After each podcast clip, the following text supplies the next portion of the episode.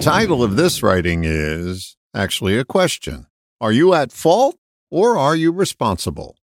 I believe we benefit greatly by making a distinction between it's my fault and I'm responsible.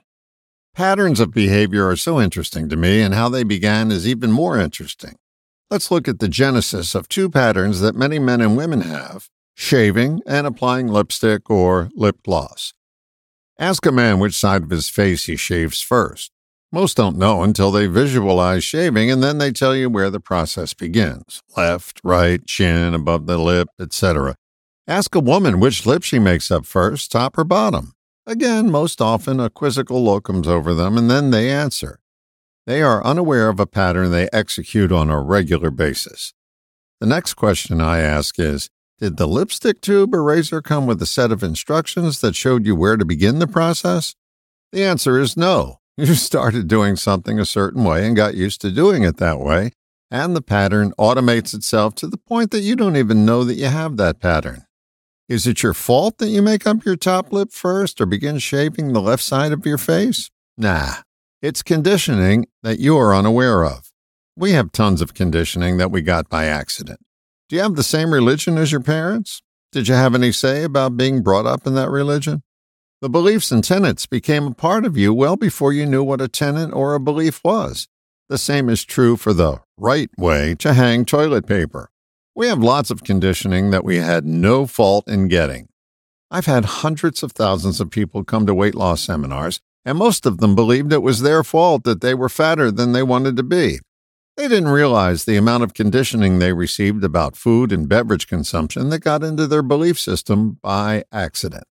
The same is true for attitudes about money, sex, and everything else under the sun.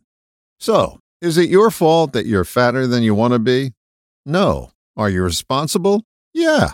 It's not your fault if you don't realize what's driving the behavior, but you are responsible for the results.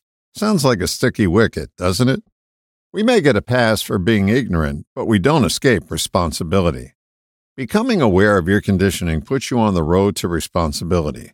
The word responsible is best described as the ability to respond. You aren't able to respond to something you're unaware of. You just unconsciously react the way you've been conditioned to. Once you discover the pattern that's driving your behavior, and then you continue to engage in that behavior, then it's your fault. Here's one of the downsides of discovering your conditioning. It's my experience that many people stay stuck on the reasons that they are the way they are offering one justification after another. They haven't taken the next step towards responsibility. They get caught up in the cause of their behavior and remain helpless because they choose not to respond. That's when their behavior is their fault. The blame game has to end once you know how it began.